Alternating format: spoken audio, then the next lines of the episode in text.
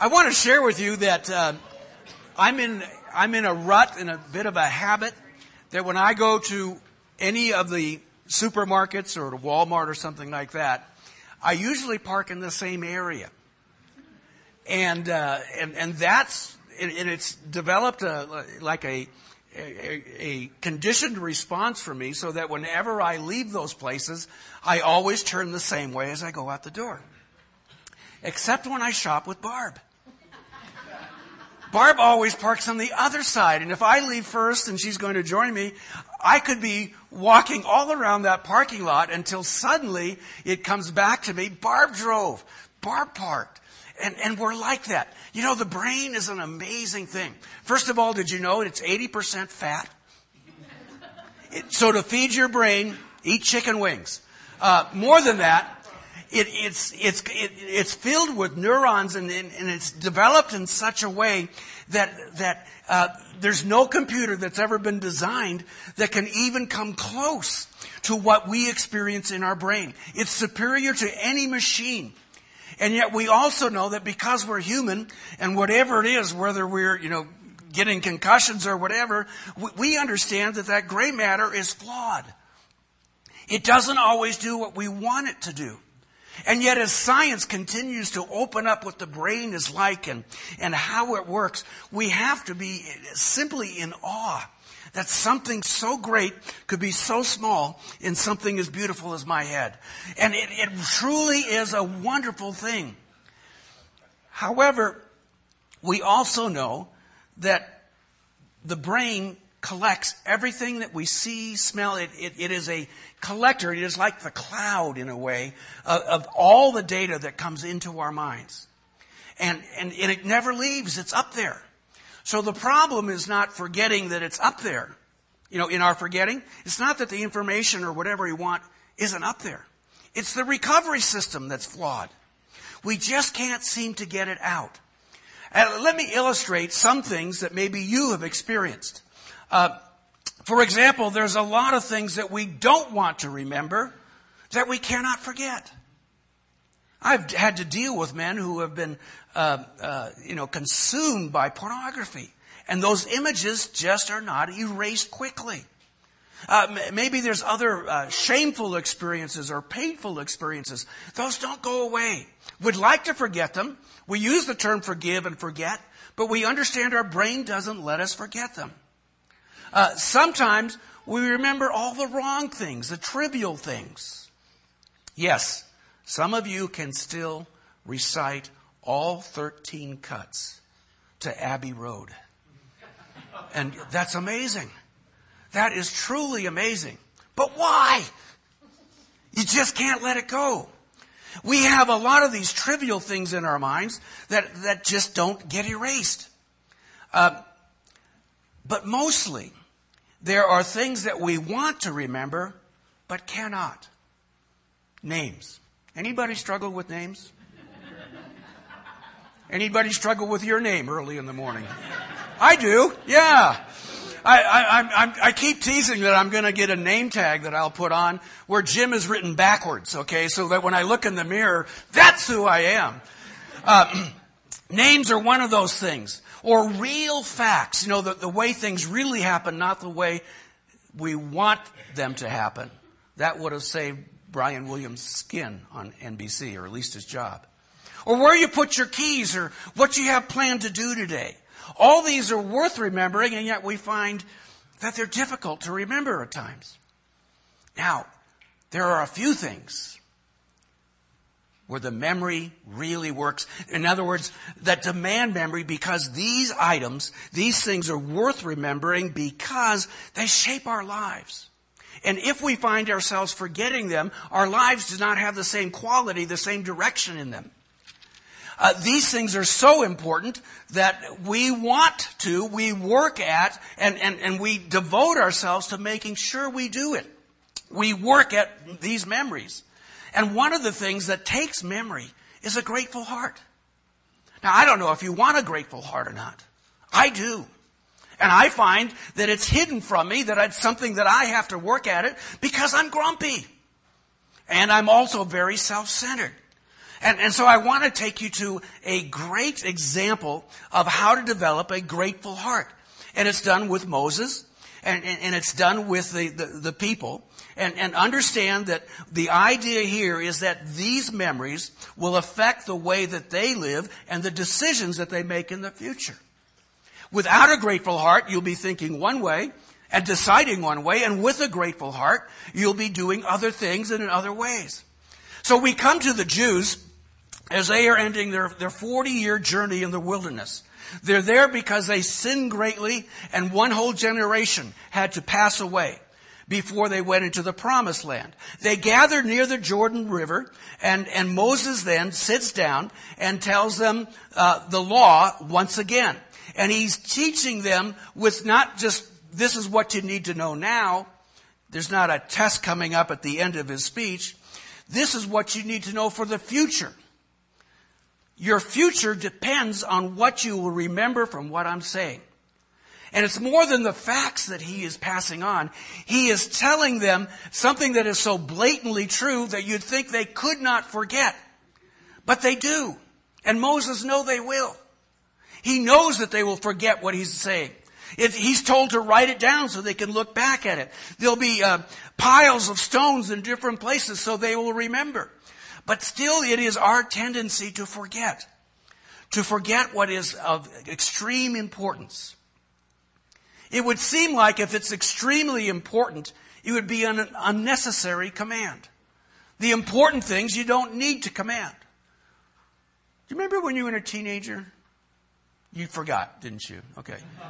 If you remember when you were a teenager, at least for me, every time I went on a date, I was told, this is the curfew. I knew that. I could look at my dad, you don't need to tell me. Mom, you don't need to tell me. This is the curfew. Right? My eyes would roll, but they would always tell me that. Why? If I wanted to continue to drive their car, I would be home by the curfew. Simple as that. Well, it seemed like an unnecessary command. You've said it again and again and again. Why did I forget? Just by a few minutes, a few hours. Oh, I stayed over at my friend's house that night. Why did I forget? We'll talk about that. It would seem like an unnecessary command, but he decides to give it. And if you open to Deuteronomy chapter 8, at the top of my Bible, the section of the whole chapter says, do not forget the Lord. And I'm going to start down at verse 10. And he's talking about you're going to go into this new land. It's going to be very fertile for you. You're going to have both freedom and you're going to gain wealth because you're going to work hard. And all these things are going to go well for you. But don't forget the Lord. So he says in verse 10, when you have eaten and are satisfied, praise the Lord, your God, for the good land he has given you. Be careful that you do not forget the Lord your God, failing to observe the commands, his laws, and his decrees that I am giving you this day. Otherwise, when you eat and are satisfied, when you build fine houses and settle down, and when your herds and flocks grow large, and your silver and gold increase, and you have and all you have is multiplied, then your heart will become proud, and you will forget the Lord your God, who brought you out of Egypt, out of the land of slavery. He led you through the vast and dreadful desert, that thirsty and waterless land with its venomous snakes and scorpions. He brought you water out of the hard rock. He gave you manna to eat in the desert, something your fathers had never known, to humble and to test you, so that in the end it might go well with you. You may say to yourselves, my power and the strength of my hands have produced this wealth for me. But remember the Lord your God, for it is he who gives you the ability to produce wealth, and so confirms his covenant, which he swore to your forefathers as it is today. You have to imagine Moses speaking before what appears to be approaching 2 million people. That is an awesome, how that was done we do not know. But he was speaking to them all. and probably it was, given from group to group to group. But it is truly an awesome thing that happened here. These people, for a period of 40 years, had been led by God. They'd been fed by God. They'd been protected by God. They'd been taught by God. And they'd even been empowered by God to defeat their enemies. And so they survived for 40 years. And the idea here is that God is the one who did it. So in the desert, they were there 40 years out of punishment from God, but the whole lives had been centered and dependent on God as their provider. And God was leading them through Moses. So why does he tell them, do not forget the Lord your God? This is one of those times, you see, when remembering involves living, because it says here, if you forget the Lord your God, you will be failing to observe his commands. If you forget God, you'll think that his commands are silly. If you forget God, you will come to the conclusion that I'm free to do whatever I want. I will just make my own rules. And he says, don't do that. They will remember by observing God's teaching and his commands. Now, how could they possibly forget God after all that he has done for them, after all this time and these decades of them being dependent on him? And the answer is, forgetting God is easy. Can I make it any simpler? Forgetting God is easy in our lives. I'm even going to say it's natural. I'm going to say it's expected.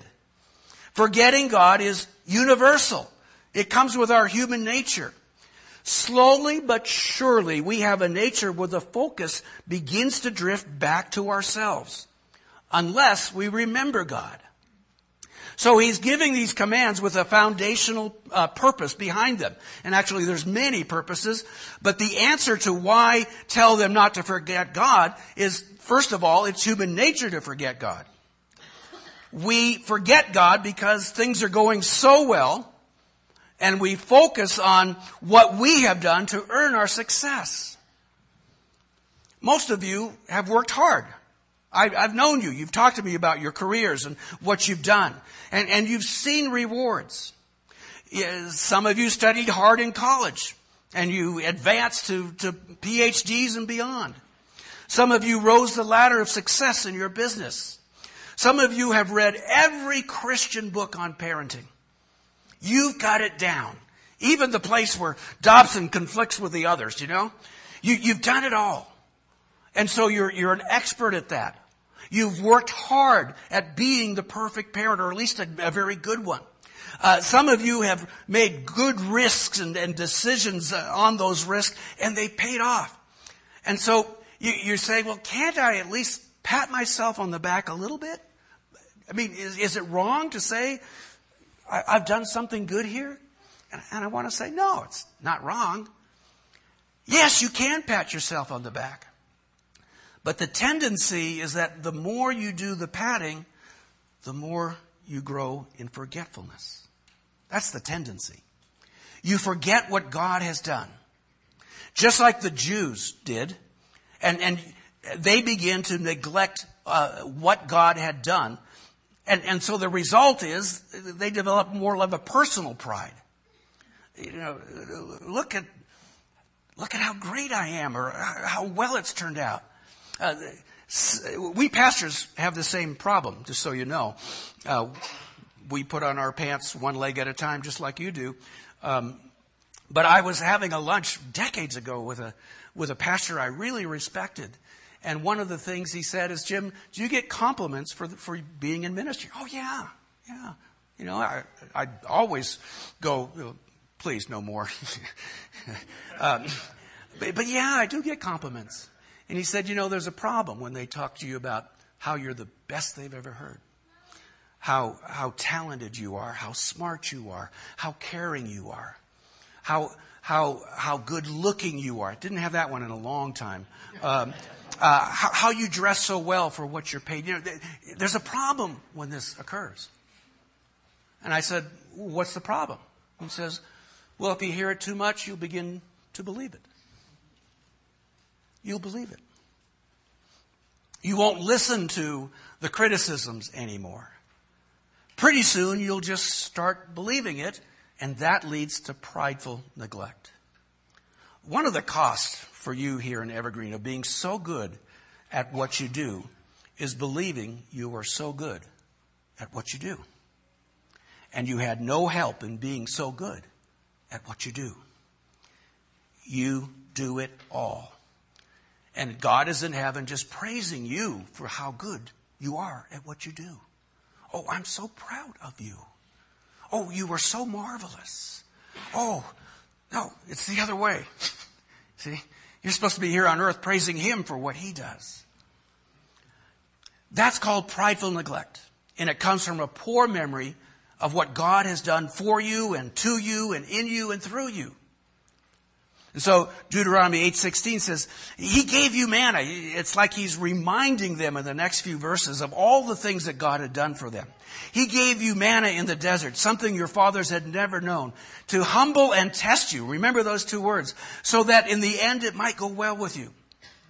Moses now is reminding them in his speech. It's called Deuteronomy for a reason, second giving of the law. He reminds them in this speech that without God, they would be slaves or they would be dead. But God has a bigger purpose for their lives than just keeping them alive or out of slavery. His desire is that His people would remember what God has done and therefore would remain dependent upon God. Would say, Lord, I can't do this without you. The word that we hear, and a word that we don't always like, is this word, He did it to humble you. He did it to humble you. I want to say this. The only relationship with God that I have found that really works is that He leads and you follow. It's the only one that I think works. He's God, you're not. He's Lord, you're a believer, you're a follower. Now, do you have the freedom to tell Him what your dreams are and how you'd like to honor Him with your dreams? Yeah. Can you tell Him how better your life would be if He would have just answered your prayers and do what you want? Yeah, that's called honesty.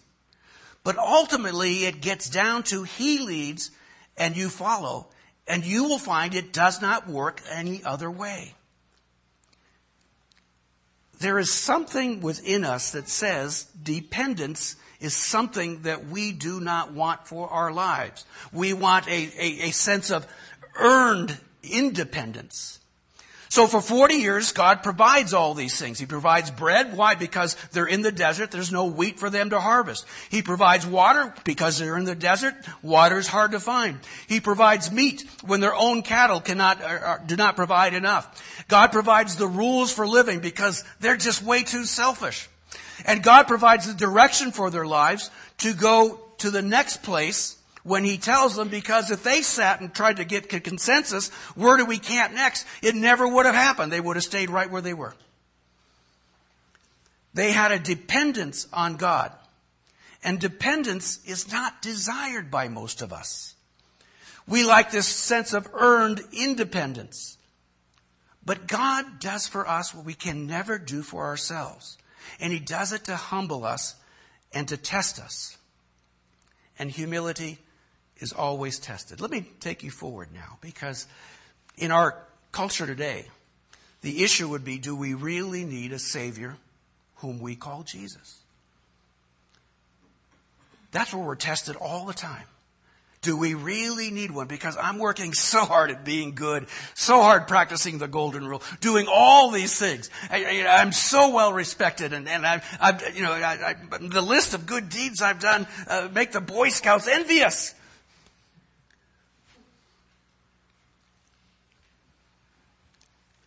And without Jesus and His death on the cross, without your dependence of what He did on His cross, you would never be saved. Your sins would never be forgiven.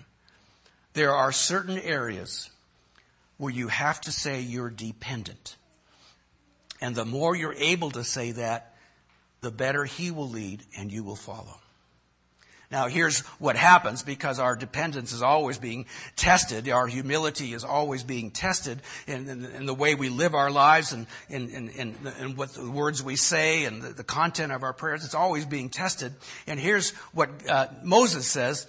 See, if you go this way, of what I call spiritual dementia and you forget God. If you go this way, you may say to yourself, my power and the strength of my hands have produced this wealth for me. My power and the strength of my hands are what produced this wealth for me. And that's where independence ends up, spiritual dementia. We lose our ability to think correctly. So when these Jews would go into the promised land, they'd settle, they'd build, they'd work their farms and tend their flocks and their vineyards. They would conclude that the reason for their success and their growing wealth is that they did it. Now, let's be honest. They worked hard. The land was fertile, but they worked hard. Several decades ago, Barb and I lived in the deserts of California, and it was my first pastorate, and I went into a church where I didn't ask the history of the church. Don't ever do that, Jim, or any of you if you're going to be pastors. And apparently the previous two pastors had resigned for moral failure. And I went, oh, great. I'm really looking forward to being pastor here. First of all, I don't want to be the third. But more than that, there's going to be some garbage, some baggage that they're carrying around. Well, we discovered that as we got to know the people. But one of those previous pastors came back to the community. And he knocked on my door and introduced himself and said, I'm starting a Bible study here. Really? I said. After what happened to you? He goes, yeah, I think that's all done away with now, and I still have a lot of very close relationship here, so I'm starting a Bible study. And I said, and I propose you suspect that you're going to make that into a church. He goes, oh, no, it won't be a Bible study. Well, he had a moral failure of lying. And that's fine. You know, that wasn't the issue.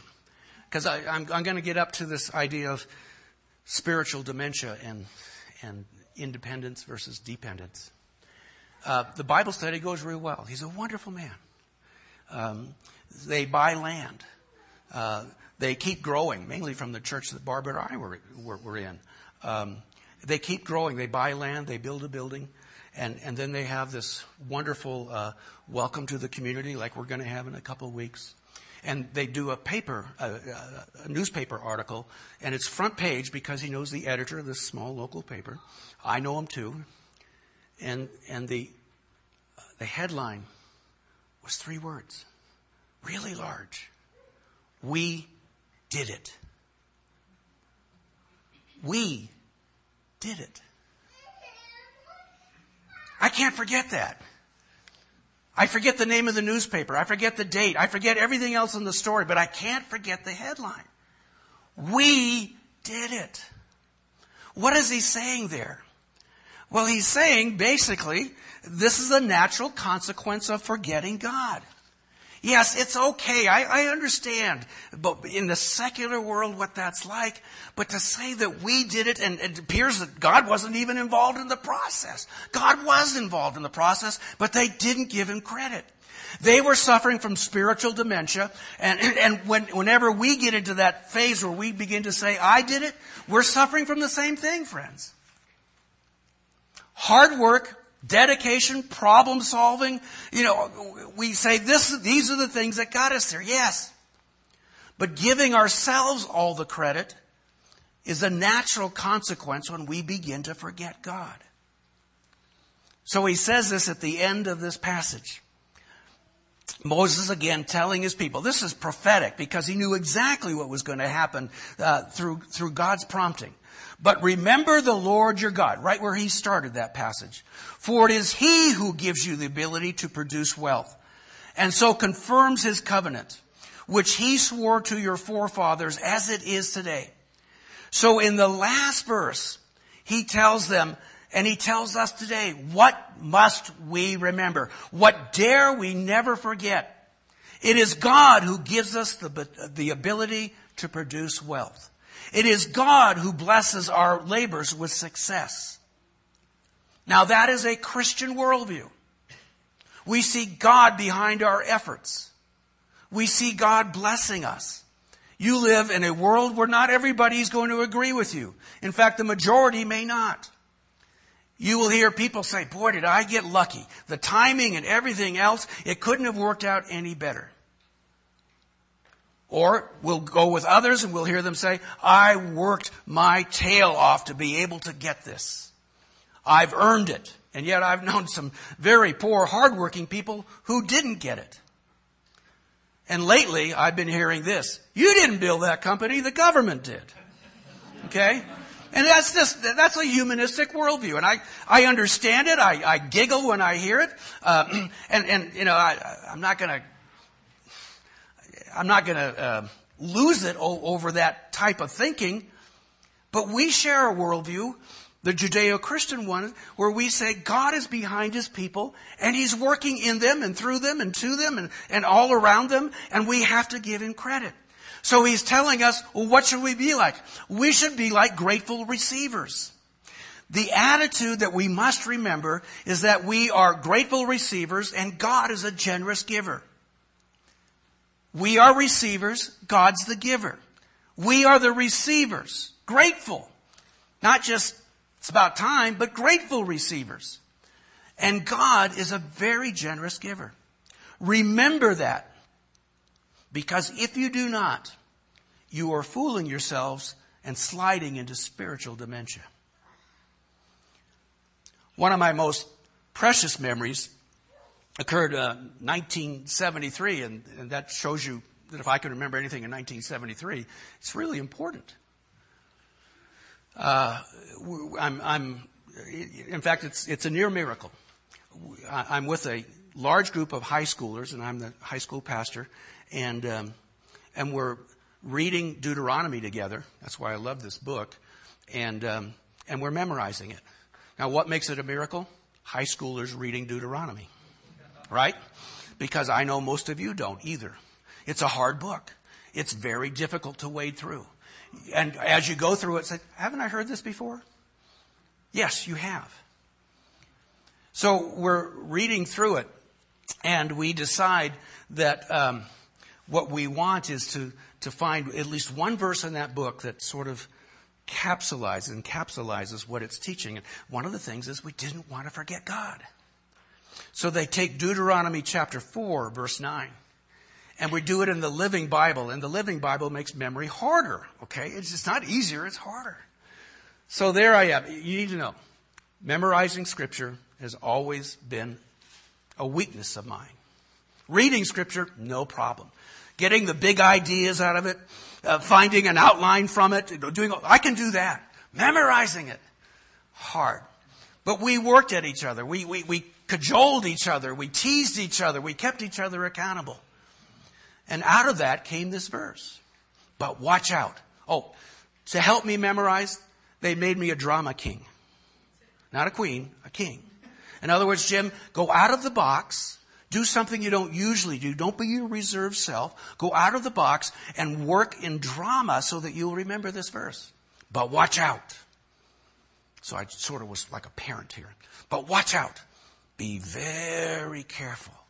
Never to forget what you've seen God doing for you. May his miracles have a deep and permanent effect on your lives.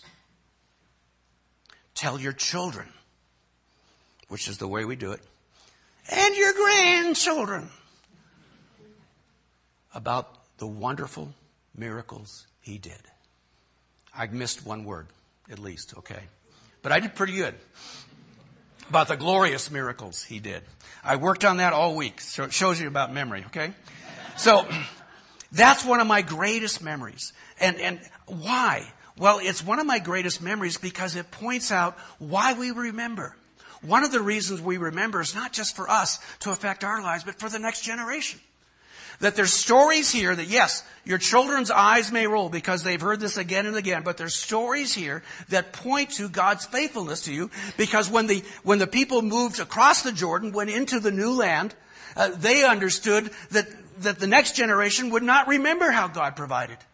So they wanted to do this, that these glorious miracles of God, and could keep telling them and telling them and telling them. So we have Genesis, Exodus, Leviticus, Numbers, and Deuteronomy for us to remember what God did. But they did not. So this was done for them so that the next generation would not suffer from spiritual dementia. Now, they would have their own experiences with God, their own times in which God would show up and do great things, but they needed also the encouragement of the previous generation. It was to have a deep and permanent effect for us and for those that they loved and those that we love. What you are telling people is important because, you know, it will at least get up there. It will have been absorbed, and maybe sometime it'll come out. As an example, what am I telling people about this facility? Well, there's many things that I can tell them about God being in this project. And I've rehearsed some of these with you, and I hope you'll remember them, and they'll be in the brochure that we give out. But there's something else that you need to know. You see, I would love to tell the stories where I'm the hero, but really I was one of the detractors of this happening. Now the elders are going, that's right. But what happened is, if you were here in 2008, and most of you were not, we made a decision to put an addition behind here. We'd bump this out and make that the front of the church. People would come in from the side and we'd be facing that way. And it was illegal, but we were going to try it anyway. And we had voted on it, 85% vote, you move ahead. And then one of the elders says, let's try to buy that property one more time. Here I am with my arms wrapped around what we're doing here. It costs less. It will happen quickly. It will be far less stress. And so my arms are wrapped around this addition. Well, it turns out that land does become available, and I will always remember how I got unwrapped. 30 of us look at the whole property. We're asked to walk down in prayer, asking this question, should we buy this property? We sit on logs, and the question is asked, should we buy it? And 29 say yes. So after 29 say yes, yeah, let's do that. Let's do that. I was among the slowest to agree to this. Then, once God got me in line, things have fallen together much quicker. We say, well, we got to pay for it. We raised nearly the total amount in less than an hour in pledges. We buy the property and we begin all over again. Now, there's stories I can tell you where I'm the hero. But if you hear too many of those, you'll really think I'm the hero. You'll tell me I'm the hero. And pretty soon, I'll start believing it. But I'm just another guy. And what you need to be aware of is that God is often moving his people in certain ways where some are a little later to catch up, but they all come together. And what would you tell them? I would say until October 24, 2010, I was among the most reticent to make the change until we found out that we could pay for it, not just buy it, but pay for it. And the answer was unanimous. And it was all pledged at one time. And that's part of my story. You see, it helps me not forget God. What will you say? And that's your assignment for this week. Your help wanted assignment. In 2 paragraphs or less, tell how God allowed you to contribute. I'm not talking just financially, but tell how God moved you to be involved, to contribute or be involved in this new facility. I am hoping, and I have no idea what will happen when that time comes, but I'm hoping that many people will come to the open house and inaugural worship service, and many people over a period of time will check us out. A new building is like a raise in salary. The effect lasts about 2 weeks. About 2 weeks, and then, it's been there, done that. But the story of what God has done, your story that you can share with visitors, could last forever. Let's pray. Almighty God, How easy it is to forget because we work so hard. How easy it is not to depend on Jesus for forgiveness of sins and eternal life because we try so hard to be good. We try to keep everybody happy. We try to offend nobody. We become politically correct in all of our language. Walking on eggshells so that nothing breaks. Being as light-footed and as jovial in our speech without ever anything solid coming out. Those are signs of forgetting God, of forgetting you. Almighty God, first and foremost, thanks for Jesus Christ, sending him to us so that we would have a Savior. But thanks also for these wonderful brains and the way you lead us in life.